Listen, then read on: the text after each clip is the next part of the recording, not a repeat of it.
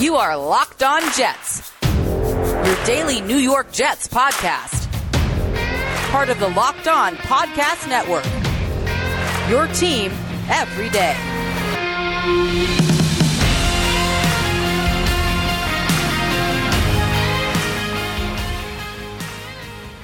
Welcome to the Locked On Jets podcast for Wednesday, September 1st, 2021. I'm your host, John B. from GangGreenNation.com. Today, our episode is brought to you by the Locked On NFL Preview. The NFL season is about to begin, and nobody covers it like the Locked On Podcast Network. Through September 8th, Locked On's Ultimate Season Preview is taking you through every team and every division with the help of Odyssey's Ross Tucker and Jason La Canfora. Follow the Ultimate Season Preview 2021 feed on the Odyssey app or wherever you get your podcasts to tune in through September 8th. And if you enjoy this show, Locked On Jets, subscribe to it where podcasts are found. We are a daily podcast covering the New York Jets with new episodes each day, Monday through Friday, throughout the year. And if you enjoy it, also leave it a five star review. Helps us out quite a bit. Really do appreciate it. We do have our weekly mailbag today, and we will get to that in a little bit, but there are some roster moves to discuss. Unsurprisingly, the Jets making some moves the day after cut down day. As I mentioned yesterday, the initial 53 man roster is just that an initial roster. You are going to see some moves between now and week one of the regular season, and there were some significant moves. Now, the Jets placed three players on injured reserve. They were offensive lineman Connor McDermott, linebacker Jarrad Davis, and safety Ash- Ashtyn Davis. And one thing to note this year is that injured reserve only means that you have to sit out three weeks. Once you sit out three weeks, you are eligible to return. In the past, players have had to sit out the full season. There have been regulations that have allowed the teams to bring back one or two players after a longer stretch. But this year, the injured list is kind of like the baseball injured list. It can be a short term injured list. And those three guys clear out three more roster spots. We mentioned yesterday that the Jets had only decided to keep two tight ends on their initial 53 or 52 man roster because technically Chris Herndon was on the roster until the trade with Minnesota was filed with the NFL, which it was last night. But the Jets added a pair of tight ends, and they are two familiar names Daniel Brown and Ryan Griffin. So thank goodness those guys are back. You know, I, I don't know how Jets fans slept last night without Daniel Brown and Ryan Griffin on the roster, but now you can rest easy and know that those guys are back in the mix. And Brown, I think, was mainly a special teams move because he did lead, lead the Jets in special teams snaps a year ago, and of course the Jets retained their special teams coach Brant Boyer. The Jets claimed a couple of players off waivers on Wednesday, and they were actually Quinnen Williams' brother, Quincy Williams. They got him from Jacksonville, and then they got uh, Tim Ward. These are relatively small moves, and they also agreed to terms with a safety, Sheldrick Redwine. But two big moves, I think, probably the two biggest moves were cuts the Jets made. And one of them is Bless Austin, who has been a starting corner for the Jets really the last year and a half. He took over about halfway through the 2019 season and looked reasonably good, but there were some caveats. The Jets were placing him in highly sheltered roles. They were giving him a lot of safety help. They were not asking him to do much in the few instance, instances that season where they did ask him to do a lot. It was a big time struggle. He came back in 2020 and it was just awful. I mean, there, I, he was really bad at 2020, and you know he had a rough training camp this year. I think every time you saw a completion, the report followed that Bless Austin was in coverage. I'll tell you the days I was at training camp, it certainly looked like Zach Wilson was going after him, especially when Corey Davis lined up against Bless Austin. It was like Zach Wilson knew he had a completion. And I have to say, I'm a bit surprised at the reaction from the fan base because I've seen a lot of anger towards the Jets when it comes to this move. And I feel like this is almost a case that shows you people think that players they know are good. Name recognition matters a lot when people evaluate NFL players, I feel like, because if you look at Bless Austin's actual body of work, let's be honest, he's a fringe roster player. He was a sixth round pick. He really has not shown that he can be a credible corner in this league. Again, he had the 2019 stretch, but Jets really sheltered him, and the Jets played terrible quarterbacks during that stretch as well. So there was nobody who could really take advantage of Bless Austin. Last year, I thought he was exposed, and I didn't. I did not really see anything that was redeeming about his game aside from tackling. But tackling in a corner, if you don't have anything else, that's like kind of like having a receiver who can run block. It's nice to have, but if you can't cover, you're not going anywhere. And I mean, he he just was not great off the line of scrimmage, not good instincts, bad speed, had trouble tracking receivers, bad ball skills. The Jets have a lot of late round young corners on this roster. And Austin's just one of them. The fact that he started all these games does not make him anything other than a late round young corner. Now, he, he was actually the most experienced corner on the roster prior to being waived. But I don't know that there are many teams Bless Austin would have had starting experience for. And I think sometimes maybe we overestimate experience, how much it matters. Now, it, it can make a difference, but it only means so much. If you have ex- experience being bad, that doesn't really help you. And I don't know that there's a big difference between between Bless Austin or Jason Pinnock or Brandin Echols. The only difference is people know him because he's been a starter with the team the last couple of seasons. I mean, I saw one tweet out there that talked about the Jets having the worst cornerback room in the league, and they cut their number one corner from last year. Well, the reason they had the worst cornerback group in the league was that a guy like Bless Austin was arguably their their top corner last year.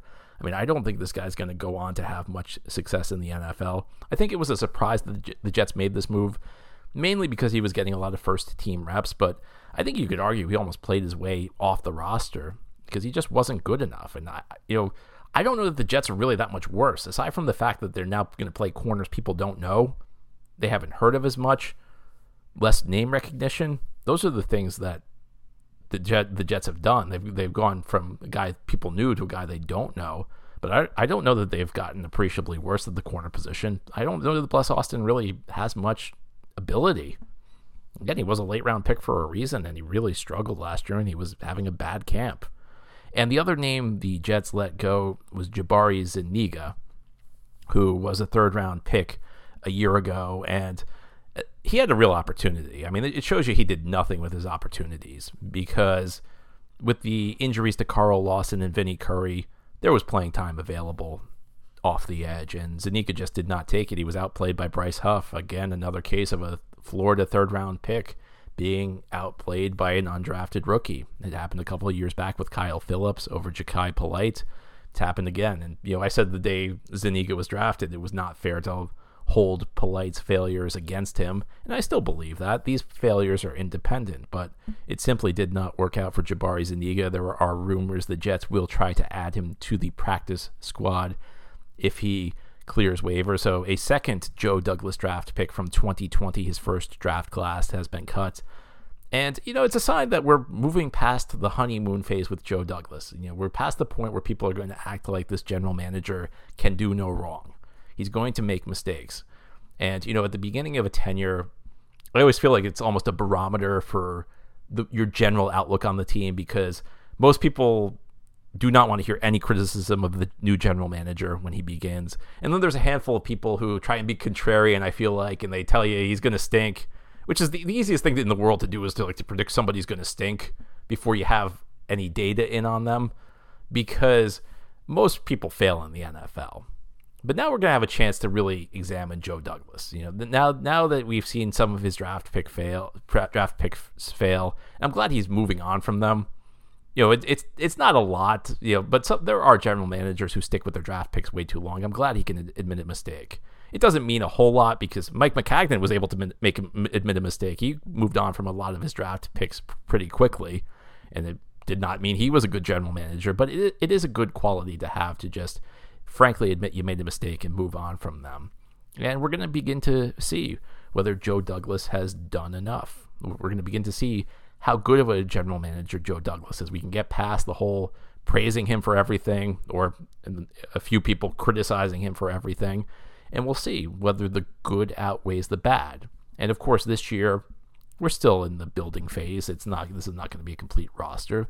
There are some good things he's done. There are some bad things he's done. You know, the Bless Austin thing reminds me of something I said the other day, and I think I really misspoke the other day where I said you can't blame Joe Douglas for the corner situation because, and I, said you can't fill every hole in a single year. And I misspoke there because it's true you can't fill every hole in a single year.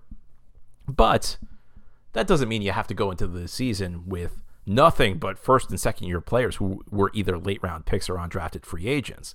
What that means, you can't fill every hole, is that you're not going to have a cornerstone player every year. You may not have a Darrelle Revis as your number one corner after this year. You have to they prioritized other areas, but I do think you have to look at corner right now, and this was this would be true even if Bless Austin wasn't here. Uh, I'm sorry, this would be true even if Bless Austin was here, because Bless Austin is not any good.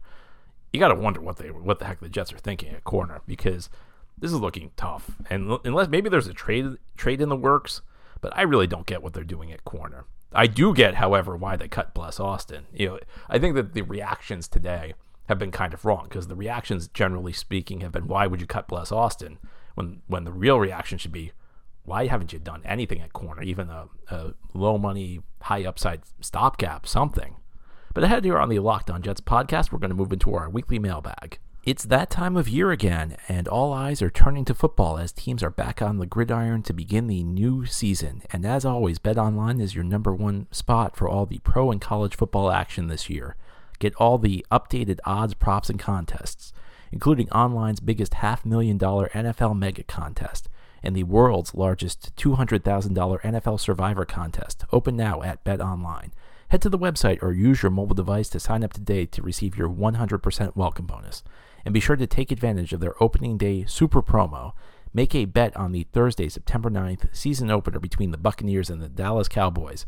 And if you lose, your wager will be refunded up to $25 for new customers when signing up and using promo code NFL100. BetOnline is the fastest and easiest way to bet on all your favorite sports from football, basketball, and boxing, right to your favorite Vegas casino games. Don't wait. Take advantage of all the great offers available for the 2021 season.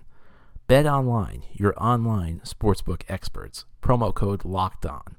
Locked On Jets podcast on this Wednesday. We now go to the mailbag. Thanks to everybody who sent in questions. Our first question we cannot speak for Robert Saleh, the coaching staff, or Joe Douglas, but have you seen anything on the tape to give us hope that Mike White is good at any of the things quarterbacks are supposed to do?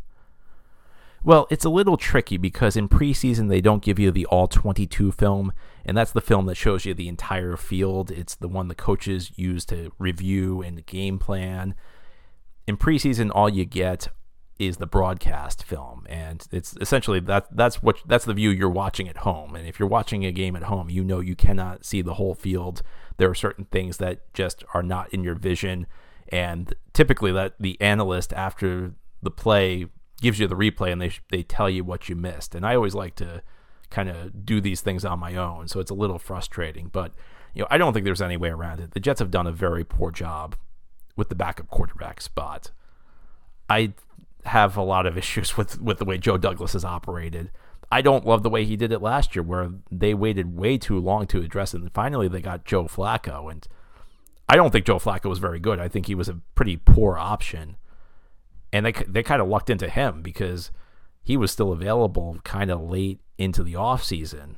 And the entire rationale, if I recall it, for signing Joe Flacco, I remember doing the show the day the Jets signed it. And I said, This is not a great signing, but at least he's better than Mike White. If you know you can't go into the season with Mike White as your backup quarterback, what are the Jets doing this year? They're going into the season with Mike White as their backup quarterback. I mean, I, I it, to me it seems like Mike White's afraid to throw the ball down the field. Seems seems like he's really hesitant to, to throw anything past five yards. He has done a lousy job in two minute situations. I really worry about the Jets. And I, I know the what people say is, well, if Zach Wilson goes down, the season is over anyway it that's true if he suffers like a season-ending injury week one or something like that. Then yeah, there are very few teams that are built to play their entire season without their starting quarterback. The Nick Foles situations even even are rare, where the quarterback goes down late in the season and you have somebody who can rally you through the playoffs for a couple of games. Those are rare. But what I'm worried about is more the situation where Wilson suffers like a one to three week injury, and the Jets the Jets need somebody to get them a win to keep them afloat in the wild card race, which you know may not come into play, but I don't think they have that. I don't think Mike White can win games. That's my view on this. I think that they've done a horrible job. I think there are certain things Joe Douglas deserves credit for. There are certain things Joe Douglas deserves blame for. If you're talking about things to blame him for, I think black backup quarterback would be it near the top of the list. And I think other things you could look at are the way he's handled kicker in, in his three years with the Jets. We'll see how we'll see what they do with that role. I think another thing you could blame Joe Douglas for again is corner. And again, I want to reiterate. I think I misspoke. The I think it was way too easy on Joe Douglas the other way the other day. He's got to take some grief. I'm not saying that they need their no, the, you know, the guy who's going to be the number one corner for the next seven to eight years. He, I'm not saying he needed to acquire him this, that offseason, this offseason. There are certain things you could not do, but there's also no reason they had to go into the season with a bunch of late round and undrafted first and second year players. So I, I'm quite worried about it. Our next question is also about Mike White. It is why should I think that Mike White is better better than Luke Falk in a regular season game? Though the on-field results may be better simply based on coaching, I don't see the point of a developmental backup who has no ceiling as a future starter, especially when your current starter is the guy you're hoping to have for 20 years. Any hope another quarterback can be brought in who has potential starter upside in the event Wilson fails to typical Jets curses, or do we just bring Johnson back from his couch, assuming something happens to Wilson? And in game, is Jeff Smith still around because he, he is because, simply because he's the emergency quarterback. So, lots of questions here. I mean, look, quarterbacks are hard to find at any point. It's hard to have two good quarterbacks. It's impossible to find a, a quality quarterback at this time of year. Now, Josh Johnson's going to be with the Jets. He just signed to the practice squad today, so Josh Johnson's going to be the number three quarterback during the week. And yes, I do think Jeff Smith, who made the team as a receiver, he's going to be the third quarterback. He'll be the emergency quarterback during games because Josh Johnson's not going to be activated from the practice squad.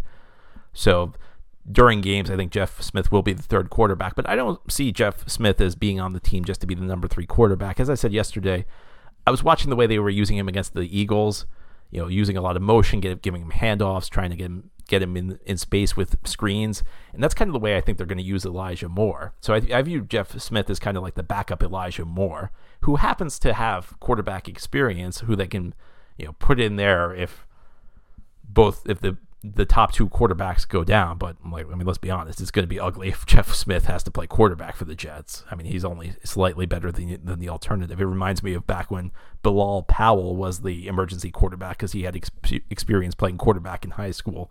You hope it never cut, gets to that point. And I certainly don't think that would be the reason the Jets, that would be the exclusive reason the Jets kept him on the roster.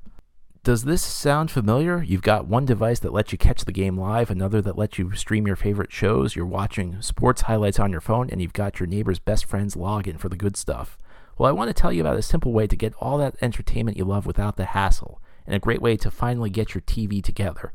It's called DirecTV Stream, and it brings your live TV and on demand favorites together like never before, so you, you can watch your favorite sports, movies, and shows all in one place. That means no more juggling remotes and no need to buy another device ever again. And the best part, there's no annual contract. So get rid of the clutter and the confusion and get your TV together with DirecTV Stream. You can learn you can learn more at directv.com. That's directv.com. Compatible device required. Content varies by package. Built Bar is the best tasting protein bar ever. Built Bar has nine delicious flavors plus the occasional limited time flavor, so there's something for everybody.